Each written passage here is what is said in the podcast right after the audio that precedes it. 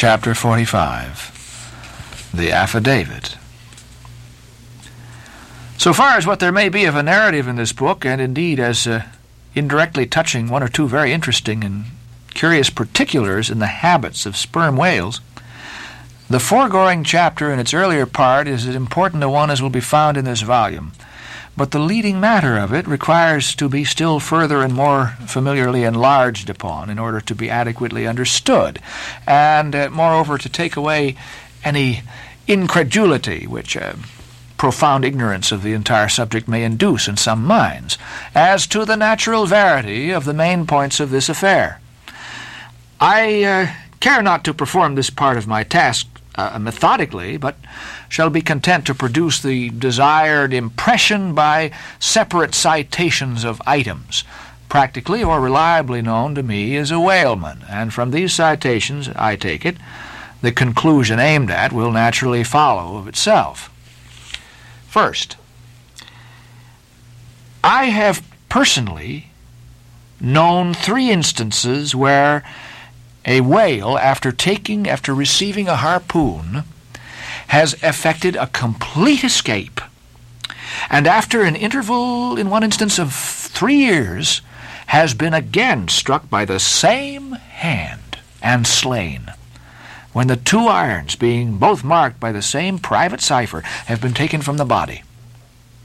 In the instance where three years intervened between the flinging of the two harpoons, and I uh, think it may have been something more than that.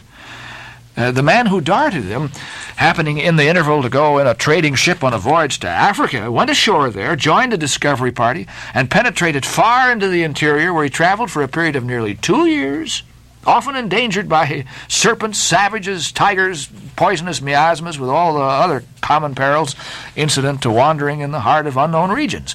Meanwhile, the whale he had struck must also have been on its travels. No doubt it had thrice circumnavigated the globe, brushing with its flanks all the coasts of Africa, but to no purpose. This man and this whale again came together, and the one vanquished the other. I say, I myself have known three instances similar to this. That is, in two of them I saw the whale struck, and upon the second attack saw the two irons with their respective marks cut in them, afterward taken from the dead fish. In the three year instance, it so fell out that I was in the boat both times, first and last, and the last time distinctly recognized a peculiar sort of uh, huge mole under the whale's eye, which I had observed there three years previous. I say three years, but I'm, I'm pretty sure it was more than that. Now, here are three instances, then, which I personally know the truth of, but I have heard of many other instances from persons whose veracity in the matter there's no good ground to impeach. Uh, secondly, it is well known in the sperm whale fishery, however ignorant the world ashore may be of it, that there have been several memorable historical instances where a particular whale in the ocean has been at distant times and places popularly cognizable. Why such a whale became thus marked was not altogether and originally owing to his uh, bodily peculiarities as distinguished from other whales, for uh, however peculiar in that respect any chance whale may be, they soon put an end to his peculiarities by uh, killing him and boiling him down into a peculiarly valuable oil. No, the reason was this that from the fatal experiences of the fishery, there hung a terrible prestige of perilousness about uh, such a whale as there did about Rinaldo Rinaldini, insomuch that most fishermen were content to recognize him by merely touching their tarpaulins when he would be discovered lounging by them on the sea, without seeking to cultivate a more intimate acquaintance like some poor devils ashore that happen to know an irascible great man. They, they make distant, unobtrusive salutations to him in the street, lest they, uh, if they pursued the acquaintance further, they might receive a summary thump for their presumption. But not only did the, each of these famous whales enjoy great individual celebrity, nay, you, you may call it an ocean-wide renown, not only was he famous in life and now is immortal in forecastle stories after death, but he was admitted into the rights, privileges, and distinctions of a name. Had as much a name, indeed, as, as Cambyses or, or Caesar. Was it not so? O Timor Tom, thou famed Leviathan, scarred like an iceberg, who so long didst lurk in the oriental straits of that name, whose spout was oft seen from the palmy beach of Ombay? Was it not so, O New England, New Zealand Zack, thou terror of all cruisers that crossed their wakes in the vicinity of the Tattoo Land? Was it not so, O Morquan, king of Japan, whose lofty jet, they say at times assumed the semblance of a snow-white cross against the sky? Was it not so, O Don Miguel, thou Chilean whale, marked like an old tortoise with mystic hieroglyphics upon the back? In plain prose, here are four whales as well known to the students of cetacean history as uh, Marius or Sylla to the classic scholar. But this is not all. New Zealand Tom and Don Miguel, after at various times creating great havoc among the boats of different vessels, were finally gone in quest of, systematically hunted out, chased, and killed by valiant whaling captains who heaved up their anchors with that express object as much in view as in setting out through the Narragansett woods Captain Butler of old had in his mind to capture that notorious murderous savage, Annawon, the headmost warrior of the Indian King Philip. I uh, do not know where I can find a better place than, than just here to make mention of one or two other things which to me seem important, as in, in printed form establishing in all respects the, the reasonableness of the whole story of the white whale, uh, more especially the catastrophe. For this is one of those disheartening instances where truth requires full as much bolstering as error. So ignorant are most landsmen of some of the plainest and most palpable wonders of the world that without some hints touching the plain facts, historical and otherwise, of the fishery, they might scout at, uh, at Moby Dick as a monstrous fable, or, still worse and more detestable, a hideous and intolerable allegory. First, though most men have some vague, uh, flitting ideas of the general perils of the grand fishery, yet they have nothing like a fixed, vivid conception of those perils and the frequency with which they recur. One reason, perhaps, is that not one in fifty of the actual disasters and deaths by, by casualties in the fishery ever finds a public record at home, however transient and immediately forgotten that record. Do you suppose that that, that, that poor fellow there, who this moment, perhaps caught by the whale line off the coast of New Guinea, is being carried down to the bottom of the sea by the sounding Leviathan, do you suppose that that poor fellow's name will appear in the newspaper obituary you'll read tomorrow at your breakfast? no, because the mails are very irregular between here and New Guinea. In fact, did you ever hear what might be called regular news, uh, direct or indirect, from New Guinea? Yet I will tell you that upon one particular voyage, which I made to the Pacific, among many others we spoke thirty different ships, every one of which had had a death by a whale, some of them more than one, and three that had each lost a boat's crew. For God's sake, be economical with your lamps and candles. Not a gallon you burn, but at least one drop of man's blood was spilled for it. Secondly, People ashore have indeed some indefinite idea that a whale is an enormous creature of enormous power. But I have ever found that when narrating to them some specific example of this twofold enormousness, they have significantly complimented me upon my facetiousness. When I declare upon my soul, I had no more idea of being facetious than, than Moses when he wrote the history of the plagues of Egypt. But Fortunately, the special point I here seek can be established upon testimony entirely independent of my own. That point is this.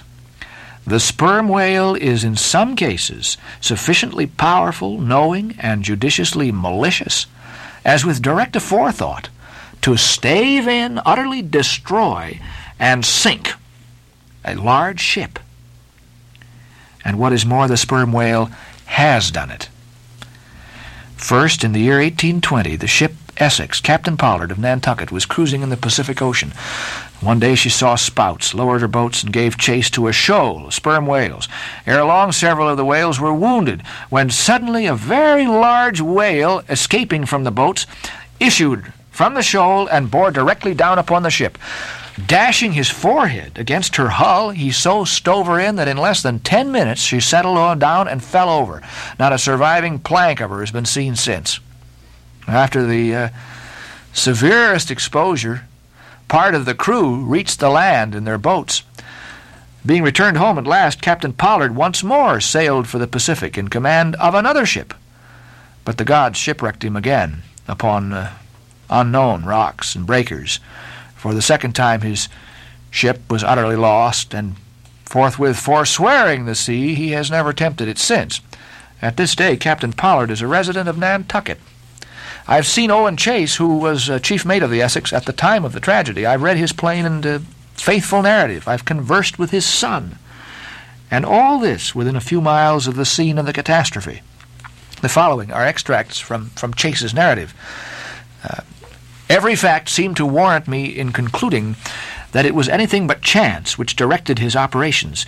He made two several attacks upon the ship at a short interval between them, both of which, according to their direction, were calculated to do us the most injury by being made ahead, and thereby combining the speed of the two objects for the shock, to effect which the exact maneuvers which he made were necessary.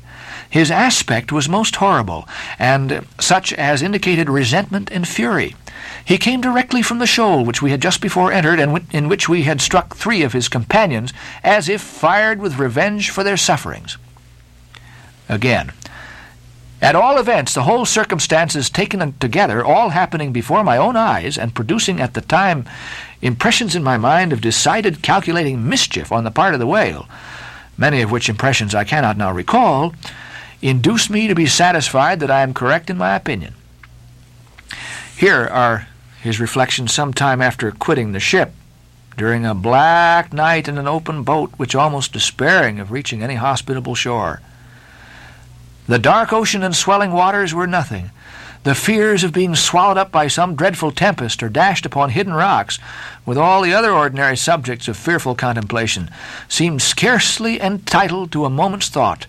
The dismal looking wreck, and the horrid aspect and revenge of the whale wholly engrossed my reflections until day again made its appearance.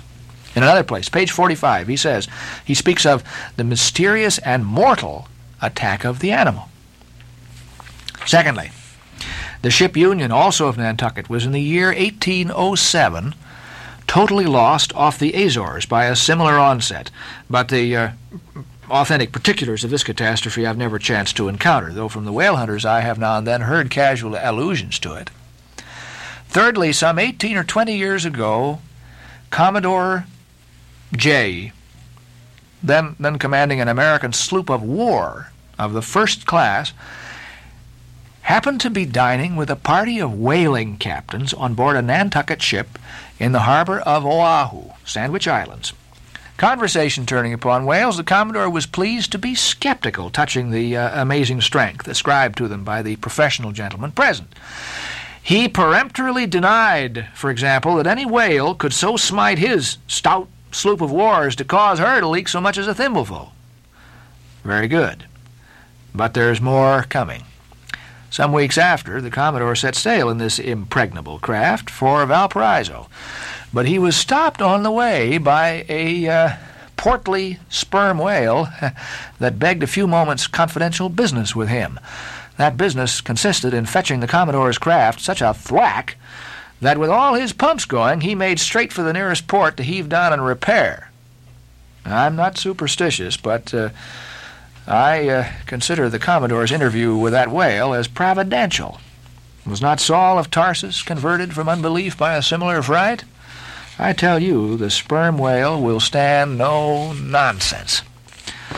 I'll now refer you to Langsdorff's voyages for a little circumstance in point particularly interesting to the writer hereof.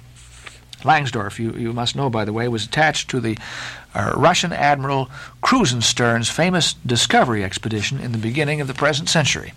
Captain Langsdorff thus begins his 17th chapter. By the 13th of May, our ship was ready to sail, and the next day we were out in the open sea on our way to Ochotsk. The weather was very clear and fine, but so intolerably cold that we were obliged to keep on our fur clothing. For some days we had very little wind. It was not till the 19th that a brisk gale from the northwest sprang up. An uncommon large whale, the body of which was larger than the ship itself, lay almost at the surface of the water, but was not perceived by anyone on board till the moment when the ship, which was in full sail, was almost upon him, so that it was impossible to prevent its striking against him. We were thus placed in the most imminent danger, as this gigantic creature, setting up its back, raised the ship three feet at least out of the water. The masts reeled, the sails fell altogether, while we who were below all sprang instantly upon the deck, concluding that we had struck upon some rock. Instead of this, we saw the monster sailing off with the utmost gravity and solemnity. Captain De Wolf applied immediately to the pumps to examine whether or not the vessel had received any damage from the shock, but we found that very happily it had escaped entirely uninjured. Now, the, the Captain De Wolf here alluded to as a commanding the ship in question is a New Englander who, after a long life of unusual adventures as a sea captain, this day resides in the village of Dorchester near Boston. I have the honor of being a nephew of his. I have particularly questioned him concerning this passage in Langsdorff. He substantiates every word. The, the ship, however, was by no means a, a, large one, a Russian craft built on the Siberian coast and purchased by my uncle after bartering away the vessel in which he sailed from home. In that up and down manly book of old fashioned adventure, so full too of honest wonders, the voyage of Lionel Wafer, one of ancient Dampier's old chums, I found a little matter set down so like that just quoted from Langsdorff that I cannot forbear uh, inserting it here for a corroborative example if such be needed. Lionel, it seems, was on his way to John Ferdinando, as he, he, calls the, the modern Juan Fernandez. In our way thither, he says, about four o'clock in the morning, when we were about 150 leagues from the main of America, our ship felt a terrible shock, which put our men in such consternation that they could hardly tell where they were or what to think. But everyone began to prepare for death, and indeed the shock was so sudden and violent that we took it for granted the ship had struck against a rock. But when the amazement was a little over, we cast the lead and sounded, but found no ground. The suddenness of the shock made the guns leap in their carriages, and several of the men were shaken out of their hammocks. Captain Davis, who lay with his head on a gun, was thrown out of his cabin. Lionel then goes on to impute the shock to an earthquake and seems to substantiate the imputation by stating that a great earthquake uh, somewhere about that time did actually do great mischief along the Spanish land. But I should not much wonder if in the darkness of that early hour of the morning the shock was after all caused by an unseen whale vertically bumping the hull from beneath. I might proceed with several more examples, one way or another, known to me, of the great power and malice at times of the sperm whale. In more than one instance, he's been known not only to chase the assailing boats back to their ships, but to pursue the ship itself and long withstand all the lances hurled at him from its decks. The English ship Pusey Hall can tell a story on that head. And as for his strength, let me say that there have been examples where the lines attached to a running sperm whale have in a calm been transferred to the ship and secured there, the whale towing her great hull through the water as a horse walks off with a cart. Again, it is very often observed that if the sperm whale once struck is allowed time to rally, he then acts, not so often with blind rage as with wilful, deliberate designs of destruction to his pursuers, nor is it without conveying some eloquent indication of his character that upon being attacked, he will frequently open his mouth and retain it in that dread expansion for several consecutive minutes. But I must be content with only one more and a concluding illustration, a remarkable and most significant one by which you will not fail to see that not only is the most marvelous event in this book corroborated by plain facts of the present day, but that these marvels, like all marvels, are mere repetitions of the ages, so that for the millionth time we say, Amen with Solomon. Verily, there is nothing new under the sun. in the 6th century, Christian century, lived Procopius, a Christian magistrate of Constantinople, in the days when Justinian was emperor and Belisarius general. As many know, he wrote the history of his own times, a work every way of uncommon value. By the best authorities, he was always been considered a most trustworthy and unexaggerating historian, except in some one or two particulars not at all affecting the matter presently to be mentioned. Now, in this history of his, Procopius mentions that uh, during the term of his prefecture at Constantinople, a great sea monster was captured in the neighboring Propontis, or Sea of Marmora, after having destroyed vessels at intervals in those waters for a period of more than fifty years. A fact thus set down in substantial history cannot uh, easily be gainsaid, nor is there any reason it should be. Of what precise species this sea monster was is not mentioned, but as he destroyed ships, as well as for other reasons, he he must have been a whale. And I'm strongly inclined to think a sperm whale, and I will tell you why. For a long time, I fancied that the sperm whale had been always unknown in the Mediterranean and the, the deep waters connecting with it. Even now, I, am certain that those seas are uh, not, and perhaps never can be, in the present constitution of things, a place for his habitual gregarious resort. But further investigations have recently proved to me that in modern times there have been isolated instances of the presence of the sperm whale in the Mediterranean. I'm told on good authority that on the Barbary coast, a Commodore Davis of the British Navy found the skeleton of a sperm whale. Now, as a vessel of war readily passes through the Dardanelles, hence a sperm whale could, by the same route, pass out of the Mediterranean into the Propontis. In the Propontis, as far as I can learn, none of that peculiar substance called brit is to be found, the, uh, the aliment of the right whale.